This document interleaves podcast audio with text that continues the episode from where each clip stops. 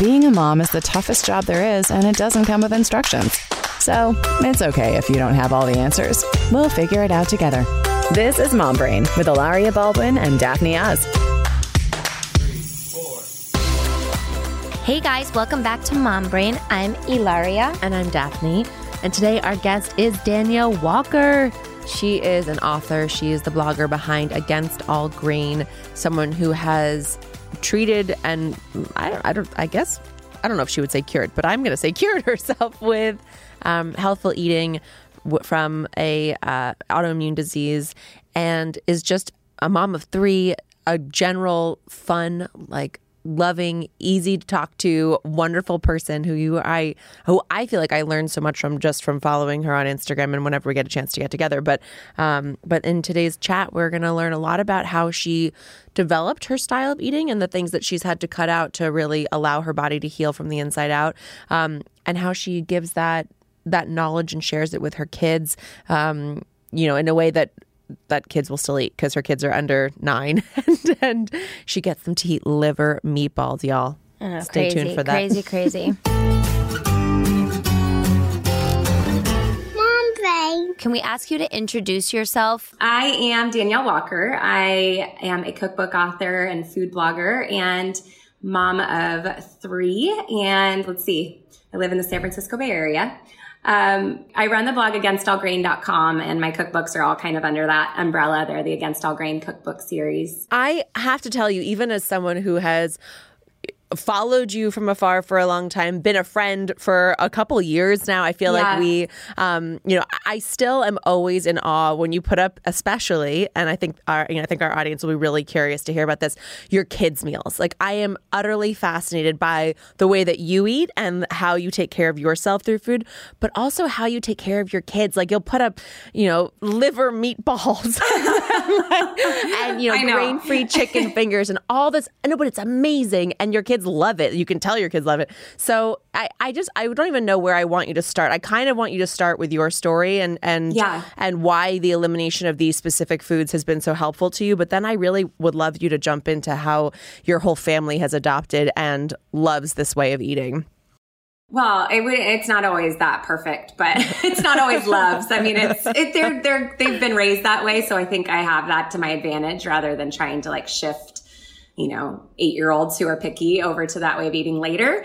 But yeah, so I have an autoimmune disease that I was diagnosed with right after my husband and I were married, just like two months after our wedding. Uh, and I spent, four or five years in hospitals and on really high debilitating dosages of medications and nothing was really working um, and in fact was actually causing things to feel worse just like tons of side effects. And i you know had to take medical leave for my job and i was spending weeks and weeks in the hospital at a time and um, just was not thriving in life by any means um, and nearly lost my life three or four times What was Um, the what was the diagnosis? And, and you were 22, right? I mean, you yeah, I was kid. 22. Yeah, it was ulcerative colitis. It's uh, similar to Crohn's disease. Okay. Um, but essentially, if it goes, the flare ups, if they're really severe, like mine were, um, you can just get so anemic. Uh, that's that's kind of where I was. Like my hemoglobin count, which I learned a lot about back then, but it's as a woman is supposed to be somewhere around like 14, 15. And, you know, after childbirth, like a lot of women deal with that and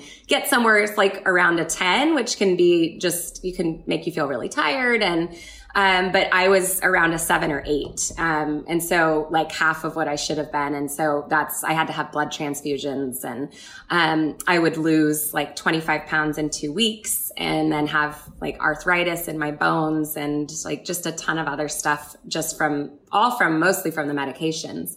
Uh, and so I checked with all of the specialists in the area. Like we were in the San Francisco area. So we, you know, went and saw a ton of different doctors for second opinions and kept asking them, you know, is there anything dietary wise that can help? And ulcerative colitis and Crohn's are in your digestive tract. So while I'm not a doctor or nutritionist, there was something in my brain at 22 that was like, everything I'm eating is going through the place that is having this disease. So is there something that might be, you know, making it worse or maybe something I'm not getting enough of? I mean, we weren't like, you know, fast food eaters three times a day or anything, but I was eating a standard American diet. I mean, I grew up learning how to cook with white flour and white sugar and pastas and breads, like just, you know, the way most people eat. And so I just, there wasn't anything that was glaringly obvious to me. I was like, I don't know if there's something I'm not getting. Um, but every single doctor said diet doesn't cause it, it can't cure it, and it doesn't help it.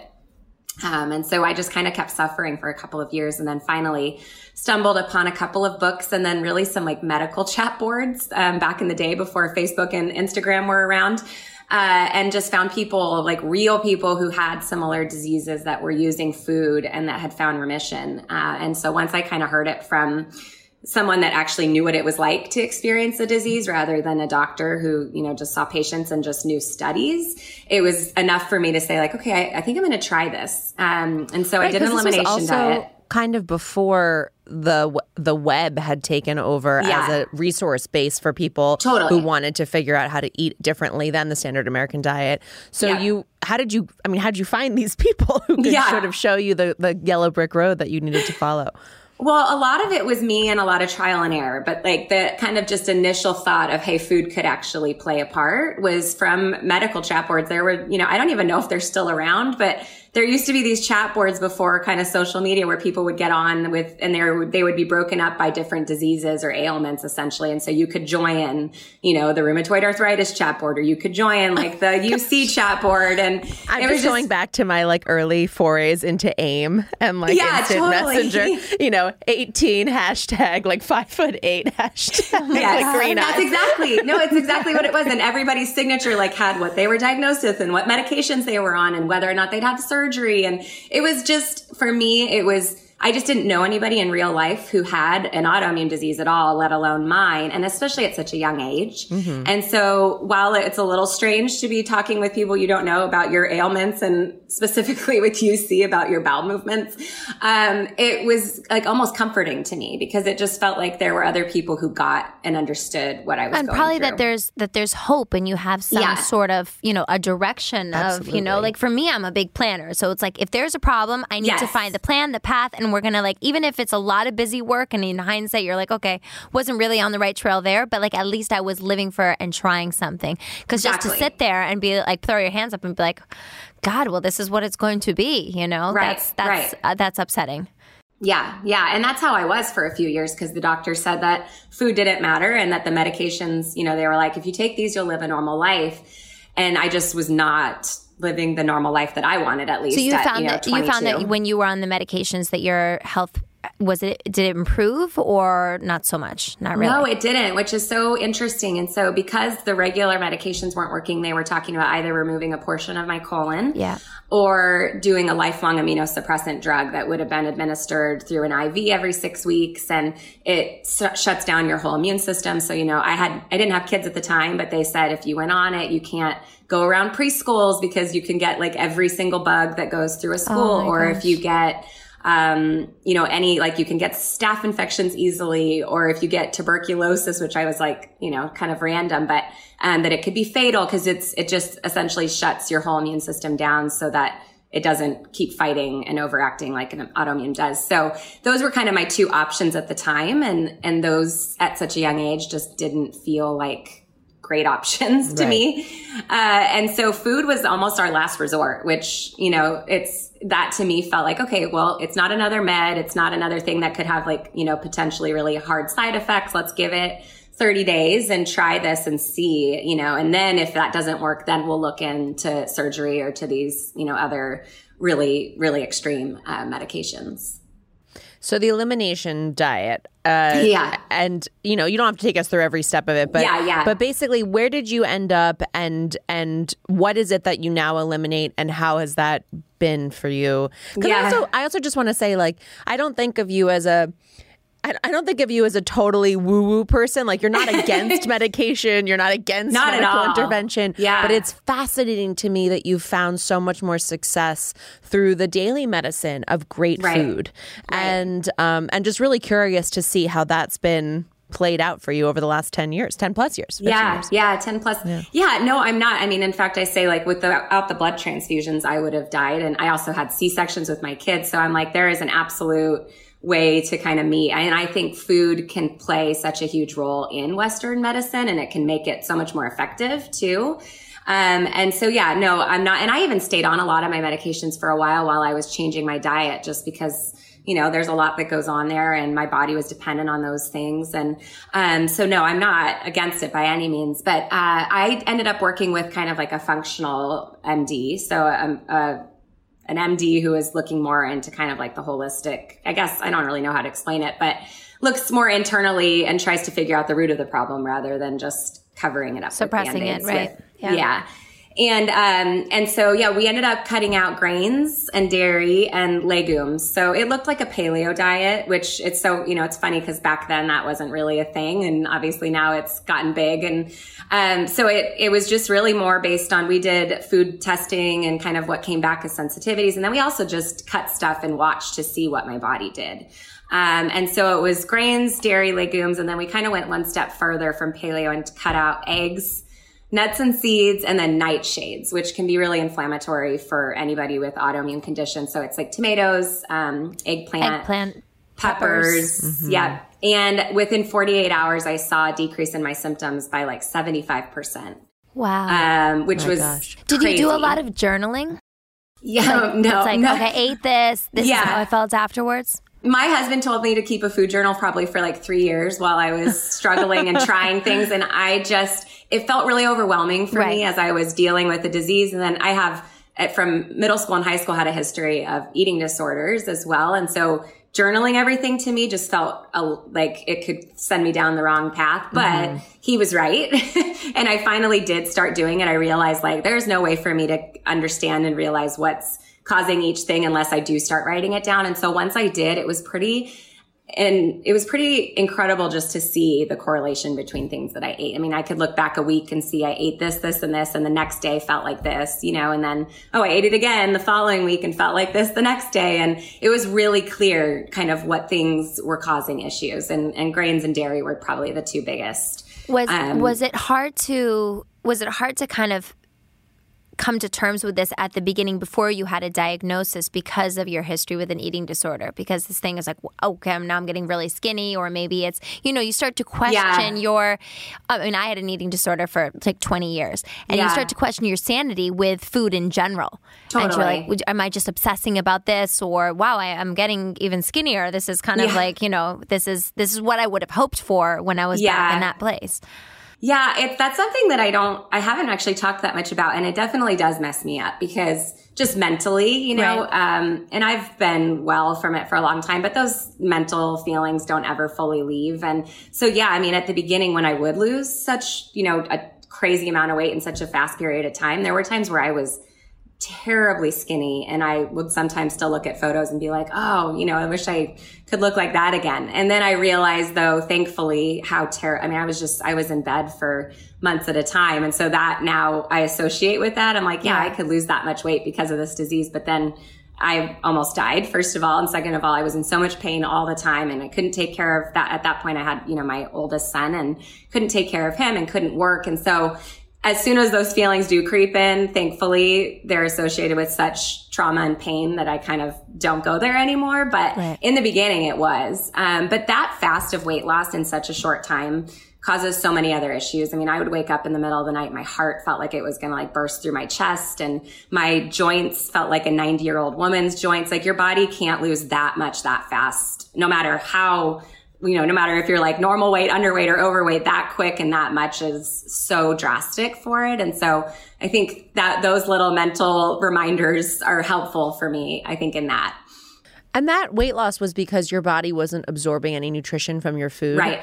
Yeah. So so I guess I because when you say no no grains no dairy no legumes yeah. like no nightshades which you know just a couple you know couple variety of different vegetables and i guess tomato is technically a fruit. Yeah. I, I think to most people those th- those have theoretically been told to us are very nutritious foods. Like how right we, right. you know which is why i'm i'm always so curious to learn more about i i don't purport to be an expert in paleo eating. Like I'm yeah. really fascinated by it because people are so passionate about yeah. the way they feel when they subscribe. Um, but but particularly legumes, I'm like I could not live without beans and, and lentils, and th- that's what I go to when I'm trying to limit myself from sugar in particular and grains right. in particular, which for right. me are the big not just trigger foods of like weight gain, but trigger foods of addiction around food and and totally. like cravings around food. Um, so why no legumes? Yeah. why, why are they specific? Why is that sort of like way? Why is that specifically unhealthy for for people who are eating a paleo way and, and for for UC like you've described? Um, yeah. And what do you eat? I guess, I guess yeah. Well, so to answer the legume question, it's funny because I was eating them for a long time when I first switched to, to grain free, I was still doing legumes and I was soaking them and sprouting them, which I think helps with digestion.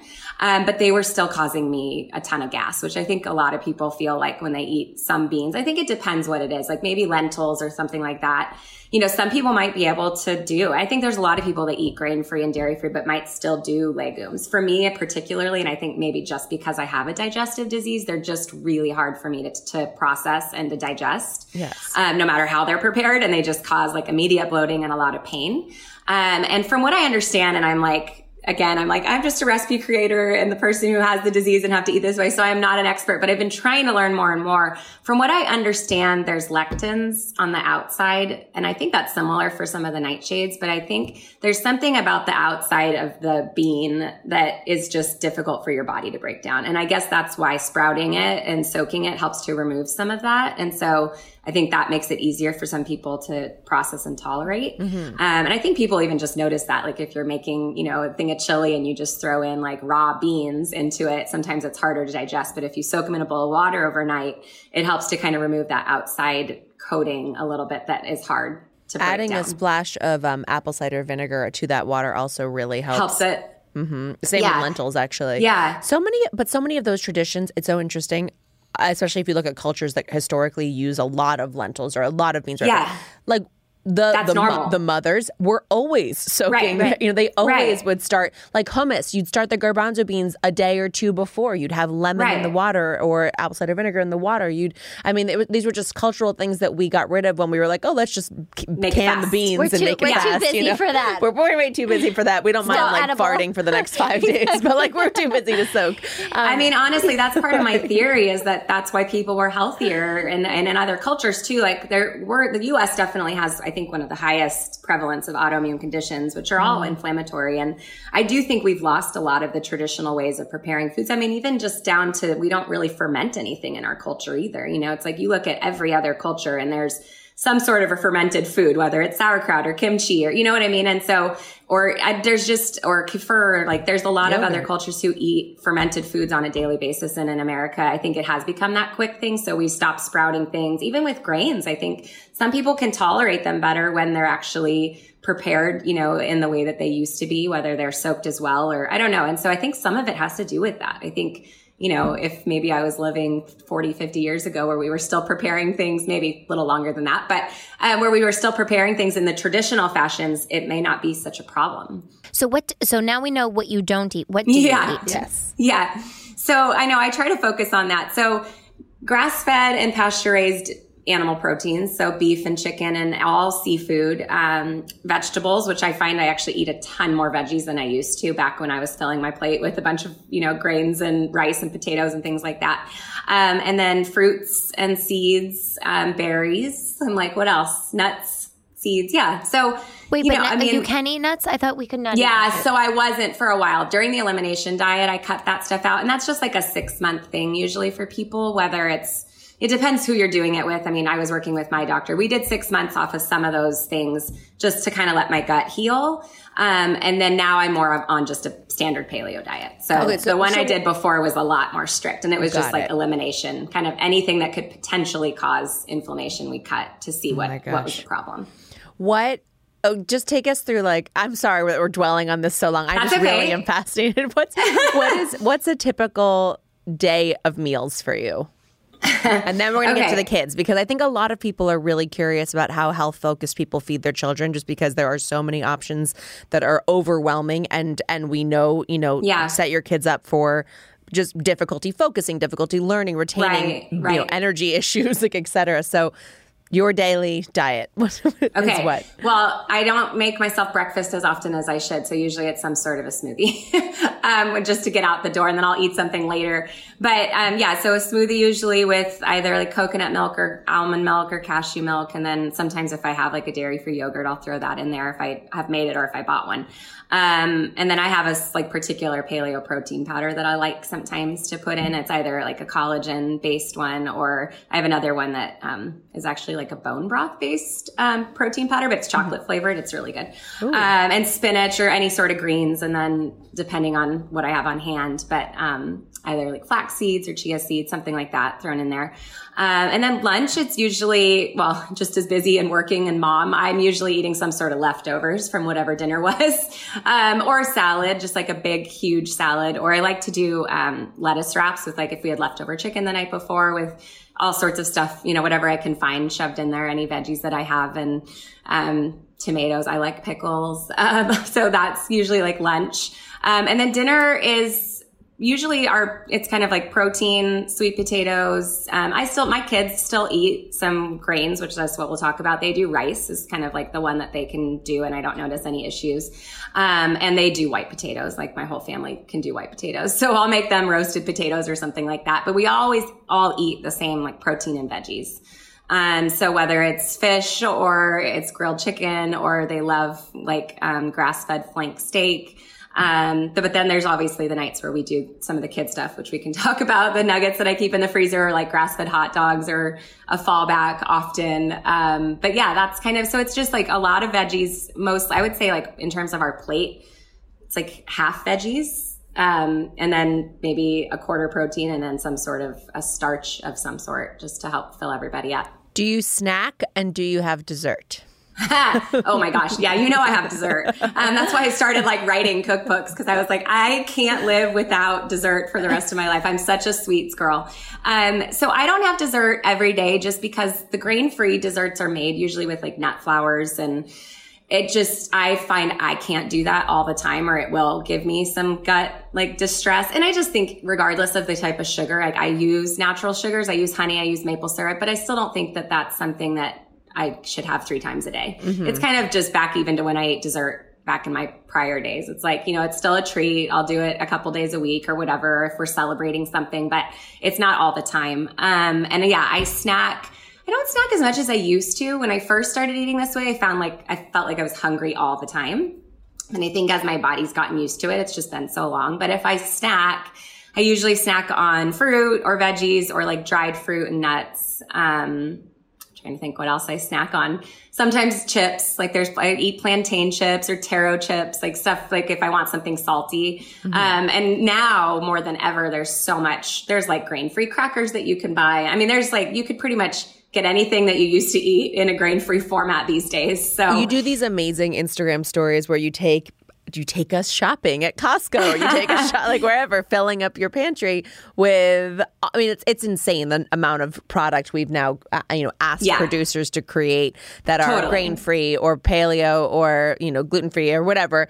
Um, so kids, what do you? You've three children, nine yes. and under. What do you? Feed them what i mean do they do they eat like this because you're do they eat like you eat because you're nervous they might have similar flare-ups or because mm-hmm. that's just it's just easier for you frankly to juggle yeah. it if you're not making you know, eight different meals for everyone yeah um, it's a little bit of both. So when I first started eating that way, and my my oldest, who's almost nine, I was still feeding him just the normal stuff. I mean, I was trying to buy like better versions of it, but I was, you know, buying all the crackers and the, the rice cereal. I mean, I was doing everything that most parents do.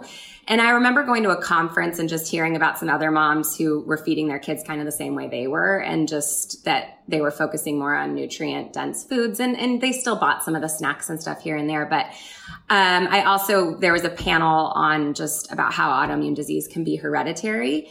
Um, and then also how children that were born from cesarean can be more susceptible to that if it already is, you know, genetically predisposed. And my oldest was a C-section baby. Um, and I hadn't given him probiotics at the time. I just didn't know a lot of what could happen through a C-section. And So it, it, didn't like frighten me, but it did kind of open my eyes to that of like, oh wow, I'm spending so much time figuring out what's good for my body and I'm, you know, eating all of these foods and not eating these because they supposedly cause inflammation. And so maybe I should try to get him eating the same thing so that I try to set him up for a healthy future. And I mean, thinking about, I told my husband this the other night, just like thinking about my kids being diagnosed with my disease at some point just breaks my heart.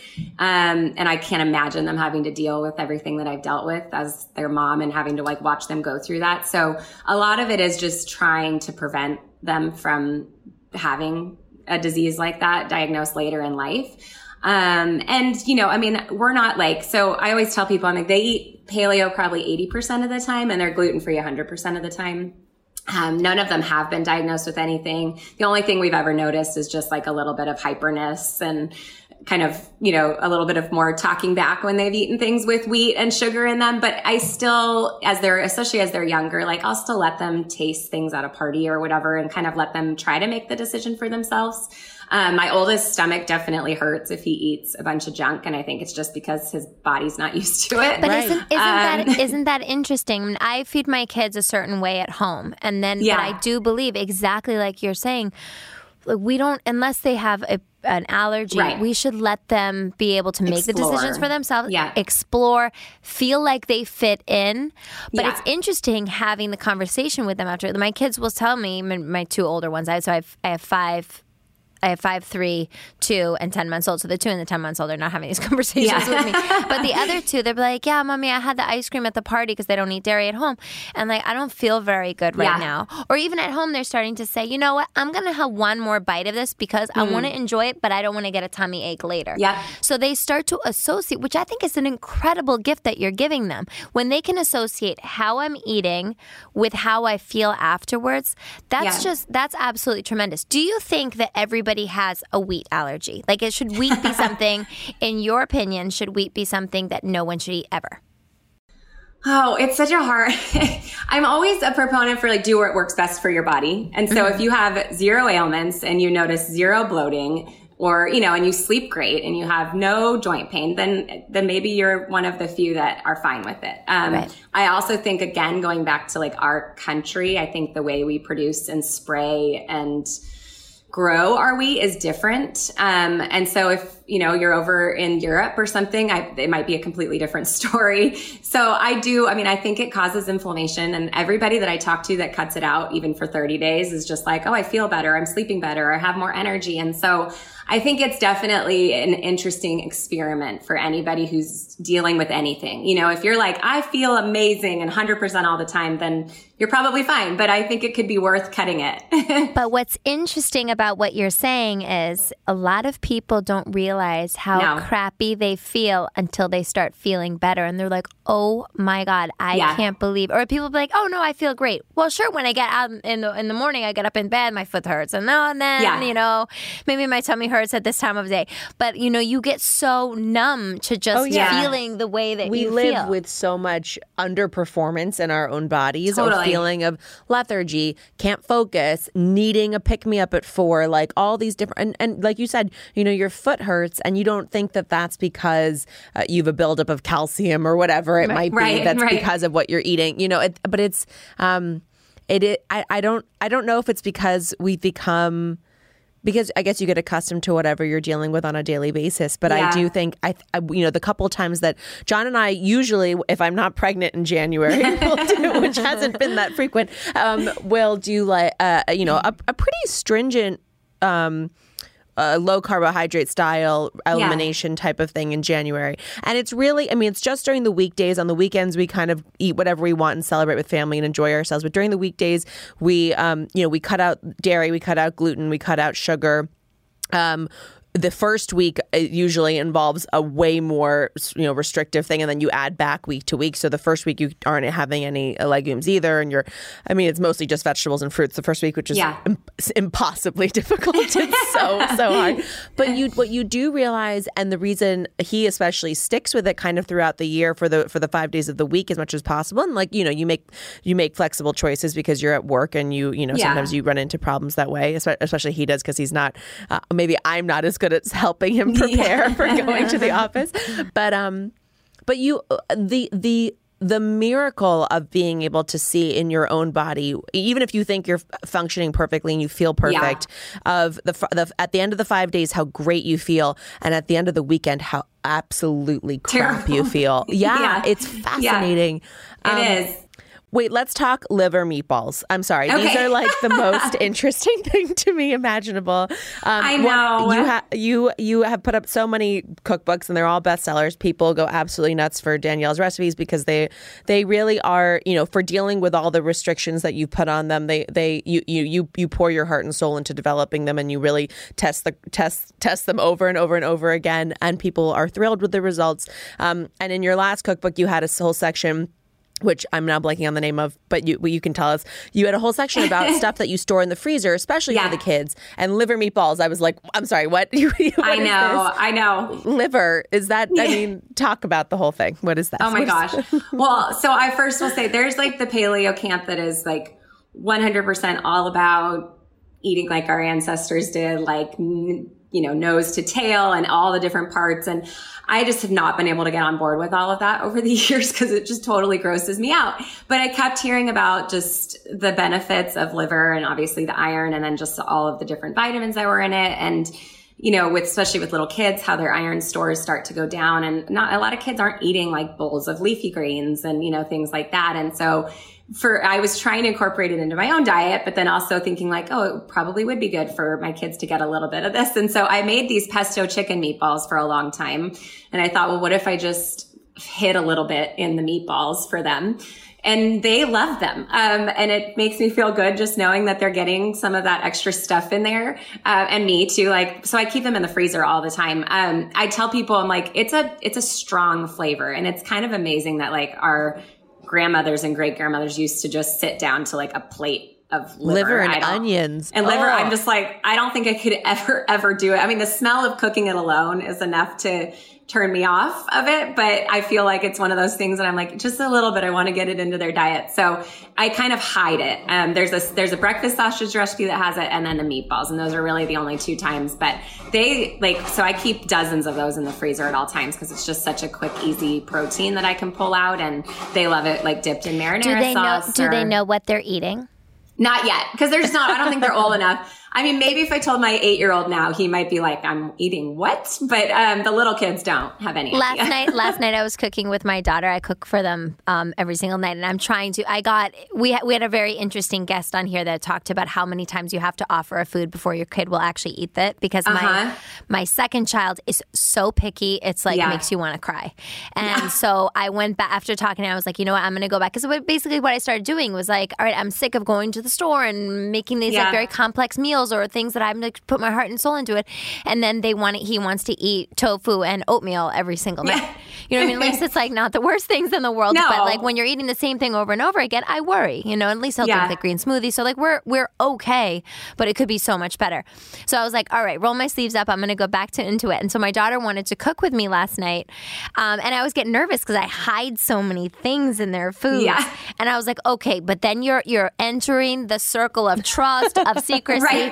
Now that you know what's in it, you can't because I know that you like it. You, like you it. can't say that you don't like it mm-hmm. anymore. Because yeah. she started at the beginning, she's like, "You put avocado and broccoli in my smoothie," and I was like, "I do," and you like it, and you've had it for a very long time. Okay, but it is interesting how like all of a sudden you put it in their head and they're like, "Oh no, no, no, uh, no, oh, yeah, totally." Do. And she milked it. Carmen milked it. Um, Hilaria Facetimed me at like seven thirty last night, and I was trying desperately to get Philomena to sleep, and, and Philomena was like, "What time?" What time do you go to bed, Carmen? Obviously, immediately Philomena was like, Carmen, what time is your bedtime? Oh my Tell gosh. me now. Tell me now. and it's usually much earlier than that, but she's literally like saying she's like every single piece of kale that she's roasted, she's like eating it. She's like, Mommy, this is just so good. And I'm like, You just want to stay up later. Yeah, you're just buying time. yeah. But, but if you're, you're like, eating well, if you're kale while you're doing it, exactly. I, I, I will, like, I will okay. pay that price in kale. But I don't but yeah. but, but liver is theoretically a detox organ. Like, uh, do you worry about toxins in it? Or how do you buy it so that I, I, mean, I love chicken liver toast. I haven't had it in a while because it's one of the things that you're theoretically not supposed to eat when you're pregnant because,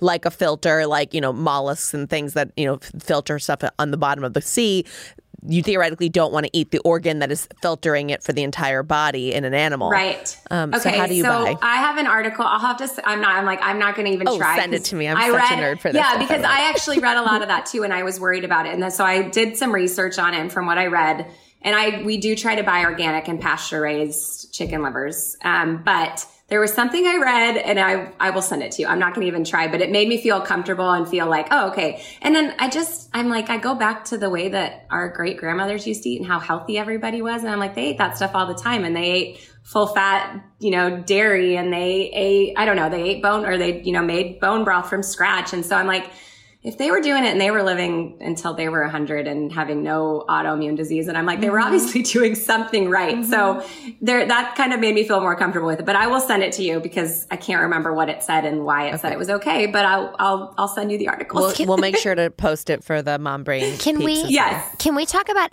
how to eat. So I, you know, I love. I'm always interested in listening to, to what people eat, what people don't eat.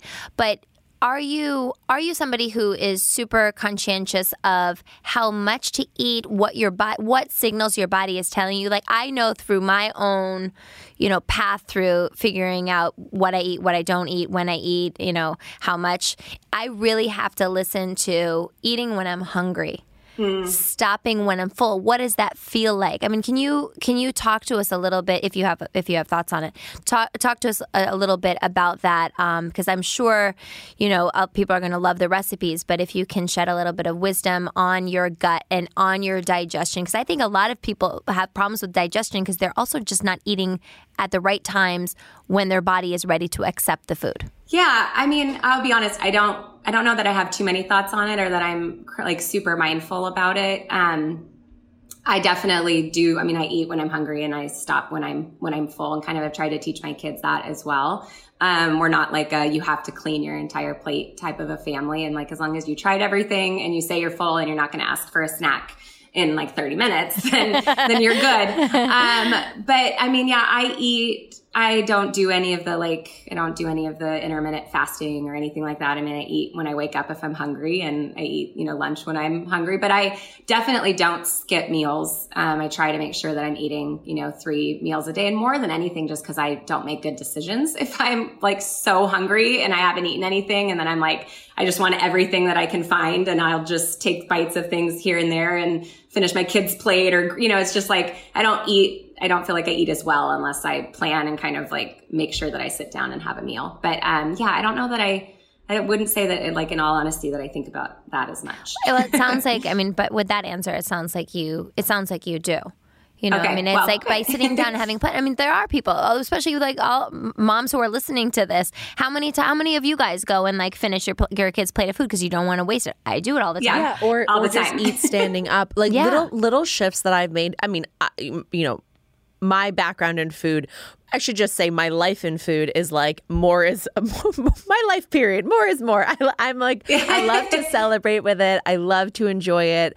I I never want to have to deprive myself of things, and I'm and I'm lucky that I don't um, I don't have to theoretically. Right. But what I will say is when I've changed very small but very specific habits. To your point, you know, not feeling obligated to finish the food off my kids' plates, or not even obligated, like not letting myself be so hungry that that is what I want to eat right. because because it's there and it's ready. Um, not eating standing up, really trying to limit snacks, or at least making my snacks very thoughtful. Um, those simple tacks have actually changed my ability to enjoy my meals so much more. And to you know, I, we sometimes go on like these European tangents on this show, but I am to your point about the way that our ancestors have eaten and the way that in many parts of the world they still eat where food is a um, it's a ritual and meals yeah. uh, it's food is not just sustenance it is a right. it is a chance to decompress it is a chance to, to connect it is something that you owe yourself um, you know that that that 20 minute pause of sitting and mindfully enjoying a meal um, I think actually you know there I'm sure there are scientific studies on the difference in the way that your body accepts those nu- the same nutrients coming in yeah. whether you're eating them you you know, standing up, running in between the subway, whatever, or sitting and letting your brain tell you when you're full, letting your brain uh, acknowledge that you're doing something good for yourself, all of mm. these things. Um, yeah. So I think I I want to change tacks really quickly, not in, in you know not in not because I'm in any way done talking about liver know, meatballs. I'm not for a really long but, time. but and, and you have such a wealth of information, and you are so. Um, open about your own story and the way that that has allowed you to become an you know you say you're not an expert but you are an expert. You live this day in and day out and you share with your with your um, you know with everyone on Instagram and on your blog about the ways that you make this work for you and your family. You've you've also been very open about the way that you and your family have dealt with grief and with loss and with love and all the things that that families go through but you have you know you've done it in a very public way. I i you know just to just to recap for people who might not be familiar with you, will you tell everyone a little bit about Isla and a little bit about why well, I guess why you why you sh- why you do share your life in this way and how it's helped you to be able to do that. Yeah, I mean, so our um, so my oldest is Asher, and he's almost nine. And when he was three and a half, I was pregnant with our daughter. Um, let's see, yeah, three and a half. And we found out at about 25 weeks that she had a condition that would potentially not make her compatible with life, you know, is the words that they use when she was born. Um, and they just, they couldn't know for sure until she was born, um, and, you know, run some tests, but that was very likely, like a, a very high percentage. Um, and at the time, I had already put out my first cookbook. So I had, you know, had a online platform and we actually announced that I was pregnant with her and that I'd be putting out my second cookbook right at the same time. Um, we like put out a photo of like my next book next to my belly. Uh, and so we kind of had, you know, this community, while it's not nearly as large as it is now, walking through that with us and having excitement for us to have, you know, our second child and to have it be a girl. And so when we got the diagnosis um, and kind of just got that news, we we struggled back and forth with like, do we let people in on this or do we just kind of wait until she's born and then you know fill people in? And there were, you know, kind of two things. One is I just was like, I don't think I can still continue to do what I do and be out in the public eye, you know, in a sense. Um, and not let people know this. It just felt like a huge burden that I'd be carrying, that they would be having all of this excitement for me and asking, you know, to see my belly or see the nursery or the things that people do, right? It's like, you know, they get excited and they want to see your bump shots and they want to know how your pregnancy's going. And I just didn't think I could handle it if people were asking all of those happy questions when we were kind of going through the pregnancy with this. Like, I mean, it was a, Fear. it was a really hard time not knowing and, it was, you know, we loved her and were excited to be carrying her, but there was just this very real chance that she wouldn't make it. And so I just like, I don't think I can put on a fake smile and talk about my pregnancy and not tell people. So that was kind of, you know, one of the reasons. But the other reason was just because we had started sharing my health story and had started seeing so many people being helped by it and hearing just, I mean, gosh, I mean, at that time, just like already, you know, hundreds of thousands of people that were finding health through my way of eating and that were connecting with me because, you know, they knew similar suffering through disease. And so we had just already seen how much sharing what you've gone through can help other people and how it doesn't fix the problem, but it almost doesn't make it, you know, like you're not suffering in vain because you're helping all of these people afterwards. And so it was also kind of a conscious decision of like, well, if we share and we're able to help another, you know, family who's walking through something similar or who has walked through something similar, then it makes it worth opening up and sharing and being vulnerable. Um, and so that was kind of the decision process of, of deciding to share. And so we didn't, you know, I mean, I wasn't blogging daily through the rest of my pregnancy or anything like that about, you know, what was happening or my emotions or feelings, but I shared a little bit. Um, we, we shared kind of an announcement and it really wasn't, I didn't really start sharing more about her and our loss and grieving until after she had passed. And so she, um, lived for about 40 minutes after birth. And so then kind of after that is really when I started sharing just as we were processing the grief and then also with having you know, then a, a four year old at the time who was also processing grief in his own way. And um, just really starting to see from kind of the first time we shared just this massive community that gathered around us and people that were kind of, you know, whether they had been following me for years and just never shared that they had gone through loss um, or people, new people that were coming that were just really looking for somebody that they could feel like they could connect with. And I think the most powerful thing for me was, you know, and I had experienced a loss before my oldest son. Uh, we had a twin pregnancy that ended around 10 weeks. Um, but it, you know, I moved, I was, I grieved that and I was just, I definitely did. I talked about it here and there, but I just didn't realize until after we lost Ayla just how, first of all, how many women, you know, go through miscarriage and infant loss and pregnancy loss. Um, but how silent people are about it. Um, and, you know, just even in our own community, we realized it's a very, not well taboo i guess but also just really uncomfortable people just don't they don't know how to ask you about it they don't know how to talk to you about it they're afraid that if they bring it up then they're going to put you in a place where you're you know upset or sad and so they just kind of choose to just not say anything and that translates to the mom uh, and to you know husband as well but as that they don't care or that they forgot. Um, and so the one thing that we heard just over and over and over again after sharing was just how moms just want to have other people in addition to their themselves acknowledge that there was a life that was lost and a life that they already imagined through, you know, wedding. Like as soon as you see that stick, it's like you, whether or not you know it's a girl or boy, like you've already imagined them going to kindergarten and you've imagined their first date and they're probably like, it's just, you know, you just, that's what you do as a mom. You start to imagine what that life will look like. And so you didn't get to actually experience it, but you almost grieve the memories that you kind of made up in your head. And so um, we just started seeing just so many people coming and just saying, like, you know, I feel like I haven't been able to grieve because the people around me, you know, don't want to go there with me. And I can't ever say my child's name because it makes people feel uncomfortable. Or, you know, I'll never forget there was a mom who was gosh, I mean, she had, was in her 60s and she said, like, I lost a baby boy 40 years ago and I have four kids and they don't even know his name because I've never been able to talk about him. And so, you know, thank you for sharing so openly because now I feel like I can finally grieve the son I lost.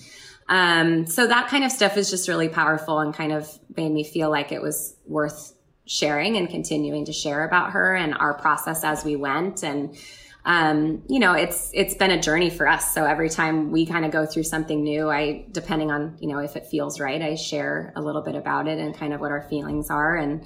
Um, yeah, but it's so she would be five in June. So it's we're five years out and have had two now since, um, which is also something I share a little bit about, just kind of what it feels like to go through pregnancy afterwards and um, how hard that can be for parents and just to let other women know that it's okay. You know, I mean, I was like a disaster with Easton, who came after Ayla. I was just so worried all the time that something was going to happen. And I even had a lot of, of really hard time connecting with him when I was pregnant because I, it wasn't her. Um, and I just wanted her there. And, you know, once he came, it was a completely different story, but I've shared openly about that too, because I think we just put so much guilt on ourselves for everything, whether you feel or you don't feel enough, or you know, it's just like women can just get down Emotions, on themselves so period. much. Mm-hmm. I yeah. think that's why I think that's why sharing is is so important, and you've done such such a service, you know, not just with the food, but but you know, sharing um, about your losses as well, and and then your growing family since, because this is, as you said, it's something that so many of us suffer in silence.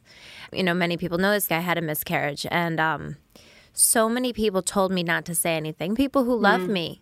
And and they oh, don't do that. I mean, then they know the reality of my life that they're afraid that there's going to be cameras outside of my house, right. which there were for a few times. And then I just Instagram for people to go away, and they actually did, which was like, I, mean, at least brought a smile to my face and some sort of That's sense nice. of power in such a powerless situation. Yeah. But, but I mean, exactly what you're saying um, is that so many people came forward, and, and people who, who had lost babies like mm. decades ago and said, yeah. I've never spoken about this. And now I'm going to speak about it because. Yeah. Because you're doing, and I'm the same way. Like if you know, if Daphne or one of my other girlfriends they do something. I mean, if it's something silly, you know, like I'm trying this like new nail polish or doing this, I'm like, I want to yeah. do that too. But it can also be when these bigger things in life, it can feel so liberating because you're like, oh, it actually is okay right you know and and you know, having babies, as you know, where we've all come here to this podcast to talk about, is the the hardest and most magical and most special journey of our lives. And if we're supposed to do like such a big part of it when it's not so beautiful, when we're supposed to do yeah. that in silence and just suffer and sort of put a smile and and and now that we're all on Instagram and other social media, that we're supposed to like let right. let me show you my life, but not that part. yeah, you know, exactly. It exactly. gets to be very. I mean, you've you've done a you've given a, a really big gift. It just feels so real, like in a funny way. And we've talked about this before too. And and the same same when you shared Hilaria, like it it was.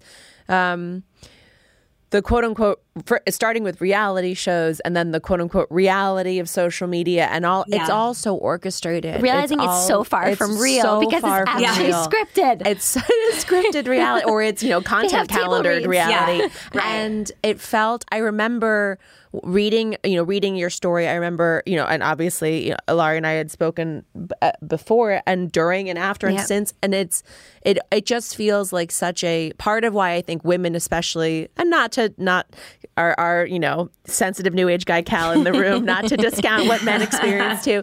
But i think women gravitate towards that so much that sense that someone is sharing something so real with me and so it is personal but it's ultimately extremely um, to your point it's it's a service it's like you you we this is real life this is my real life yeah. yes i'm sharing a lot of it with you but this is like this is what's going on in the background um, yeah i think it was can you give me advice so i definitely want to have another one especially i don't want to mm. i don't want to end on that note of my yeah. you know of my i mean i already have four kids but and that's what people yeah. say to me as well they're like well you have other kids and i'm like yeah yes but all, each one of them is important you know what i mean right. Like, if all of a sudden like leo weren't around that would be yeah. horrible, horrible, horrible. Yeah. Like, yes, I have four kids and I love them all equally. And trust me, if you have one kid, I love all my kids as if I were to have one kid someday. You right, know what I mean? Like right. you, you the, the heart is this magical, magical organ that has the ability to do that. Bro, what yeah. advice would you give to me? Because I am afraid, you know, because yeah. it was so hard. And even though I do believe that it's part of the journey, and once you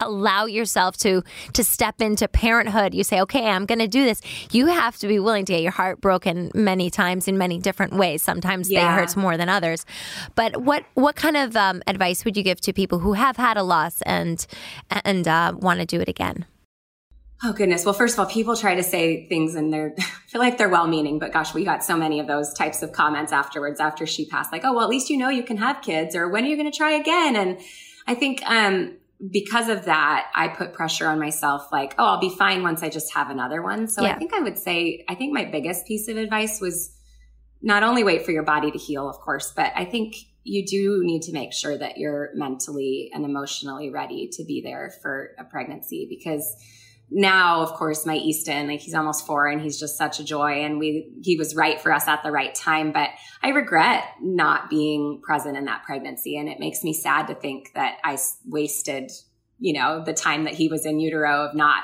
loving and connecting with him right away. And a lot of it was because I think I thought like, oh, if I just get pregnant again, like we got pregnant almost six months after she died.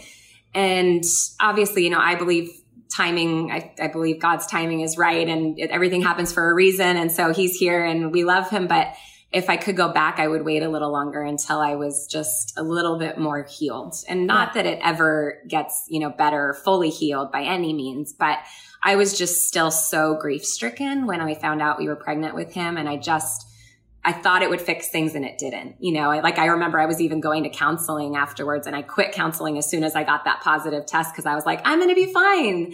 Um, and it ended up actually, I, I went through a whole other like wave of grief after that, that I think I finally allowed myself to feel some emotion. So I think that like just work on, on your emotional state, you know, and be ready for that. But also then like I actually wrote an article for the Today show about carrying a baby after loss. And I think no matter how you lose the baby, you know, I mean, I found myself, I think you're also really exposed after that to learning about all these different ways that you could lose a child, which I felt like I was so naive to before. And so I learned, or I wrote an article just about choosing to have faith over fear. Um, and it was a daily decision I had to make every morning that I got up because every day that I got up, I thought, you know, I don't feel him kick, he's gone. Or, you know, there were, I mean, constant times of going to the doctor and like going to get the stress test because I was like, he's, you know, like something happened. And so I just had to like consciously say, I'm just going to choose to have faith that he's going to live. I love um, that faith over fear. It's a, yeah, it's a good one. And that, so that's the other thing. Like, it's a hard, it's a hard journey, you know, and it's, it is not easy. Um, but you're also so, so grateful when they come into the world and they're healthy and alive and, um, you get to just celebrate that as well. But yeah, I think the faith over fear thing is is huge um, and it's a daily conscious decision that's so wise one of my closest friends um, maria jacobs she um, she said to me at one point during one of my pregnancies because I was talking about you know connecting and like nervous and you know I had three boys in a row and they were all so fast. And I had four babies in four and a half years and it was like okay well how it's just like this whole like mosh of boys. And and she said you just haven't met him yet you know that idea. And and that really was was what it was. As soon as soon as that baby comes out at least for me I mean everybody connects differently. And of course we've talked on the podcast before about postpartum and and sort of difficulty connecting with your child. But for me as soon as that baby comes out there is this connection soulmates for life. Um, and that I it's interesting that in utero experience where you're never closer to another person than when they're inside of you. And then but then it's like, well, who is this person? And then they come out and then you meet them. And it's like, for me, it's like immediate connection. And it, it really is, it is really is very magical. We want to speak with you for forever and ever, but we're getting the goodbye sign. Um, can we ask you um, what your favorite thing is, which is like whatever you're into right now? Currently, my favorite thing, not my favorite thing product, we'll talk about that, but my favorite thing is a YouTube series that I've been doing called Feeding Friendships um, where I travel around the world and not around the world, country, and go into my friends' kitchens and cook with them and try to solve some sort of a problem that they have in the kitchen, whether it's like packing healthy lunches or um, finding a meal that suits their whole family where they're not, you know, batch cooking or, or short order cooking for each of their kids. Um, and then, yeah, my newest book, Eat What You Love, just came out in December, and it's all about eating the comfort food and the family favorite foods that you like, but um, still grain free and dairy free and allergy friendly. And so, what's your favorite product? Your favorite thing that you're telling oh, your girlfriends about, or that you know you can't live without in your daily routine? Honest Beauty mascara. They're new. It has a primer on one end and then mascara on the other. I had um, I got eyelash extensions for fun when I went on book tour, and they were so great. But they made my eyelashes like stubs afterwards. Oh, me too. It's I've the heard. I've never done it because world. I've heard that. You go from being like you know that scene in Shrek where he's like, "Of course you're a girl dragon." You know, you go from being the girl dragon, you know, yes. the most beautiful, like, lush. You know? like, oh yeah, that's yeah. the, girl dragon's a good thing. It's when you have long, yes. fluttery, beautiful, doughy lashes, yes. and then all of a sudden they fall out, and not only are your lash extensions gone, your real lashes, your suck. real lashes. Nobody told me that, so I I did some serums to like get them to grow back, but this Honest Beauty, and it's non toxic. A lot of like regular mascaras make my eyes burn and this one doesn't. Um, and it, so it has a primer on one end and then the other one is the mascara. And I feel like it makes them look really, really long and they don't clump. And it, it's, it's the closest I'd probably ever get to lash extensions again. Cause I don't think I'll put them back on with how destroyed no, they people, made my eyes. I have a friend that every single time she does it and she continues to do them, she gets an eye infection. Oh gosh. Yeah. And so, and then you have to go on antibiotic drops and stuff like that. What? Just like a whole oh, thing. gosh, I know. yeah, so not worth. I know. Yeah, exactly. No. I'm just gonna stick with my with my lashes. Yeah, Good me stuff. too. And if anything, I might try those magnetic ones one day. I tried now, them, by the way. I tried you? them and I liked them. I mean, I'm good with. I was a dancer, so I'm good with um, with putting on lashes of all sorts, like yeah. individual and everything. And I liked them. You know, I, okay. I, they were cool. You have to just make sure that you don't like get too too close because then it'll like pinch a little bit of your skin, and yeah. then that's horrible. That's not great. not good. No, definitely not. Danielle, tell everyone where to follow you or to learn more. Okay, so I'm Danielle Walker on Instagram, and then everywhere else it's Against All Grain um, on Facebook and Twitter, and the blog is againstallgrain.com.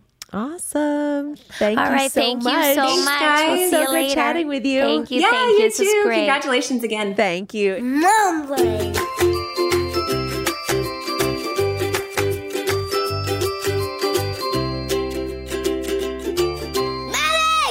All right, guys, that was Danielle Walker. You know, one of the things I love about her is that she really, you know, is it what is it? Walk the she walks the walk. Mm-hmm. Is that? She walks the walk, talks the talk. No, talks the talk, walks. What is that saying? The, exactly what you just said. Exactly. She walks the walk. She you know what? We we love talking to specialists on uh, on mom brain, and and they're always so fascinating. I love that she's a specialist because she has experienced mm-hmm. this. Mm-hmm. You know, it wasn't just an interest that she had or, or a career choice that she that she decided when she was younger. It was that she had a problem in her life and she solved it. So she's really speaking to us from a place of knowing and a place of really going through. And you look at her and she's this, you know, bubbly, gorgeous, gorgeous, gorgeous mm-hmm, woman, mm-hmm. full of light.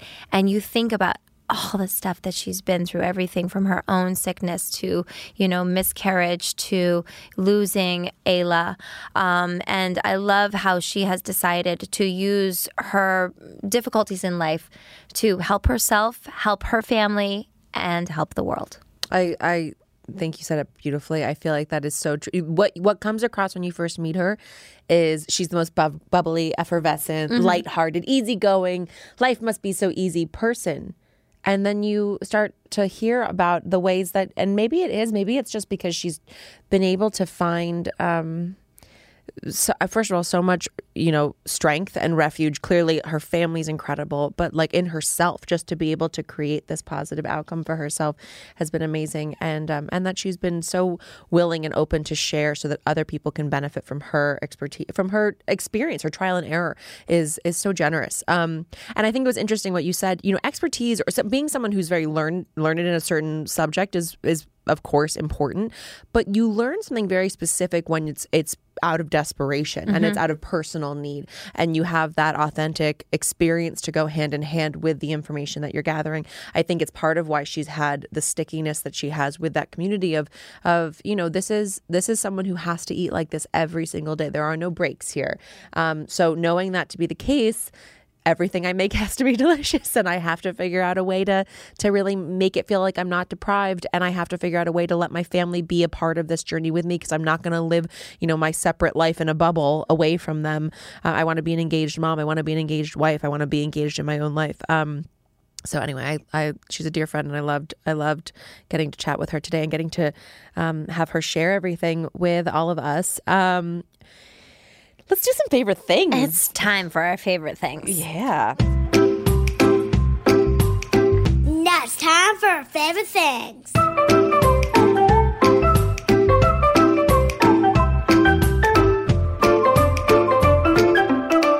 Oh yeah.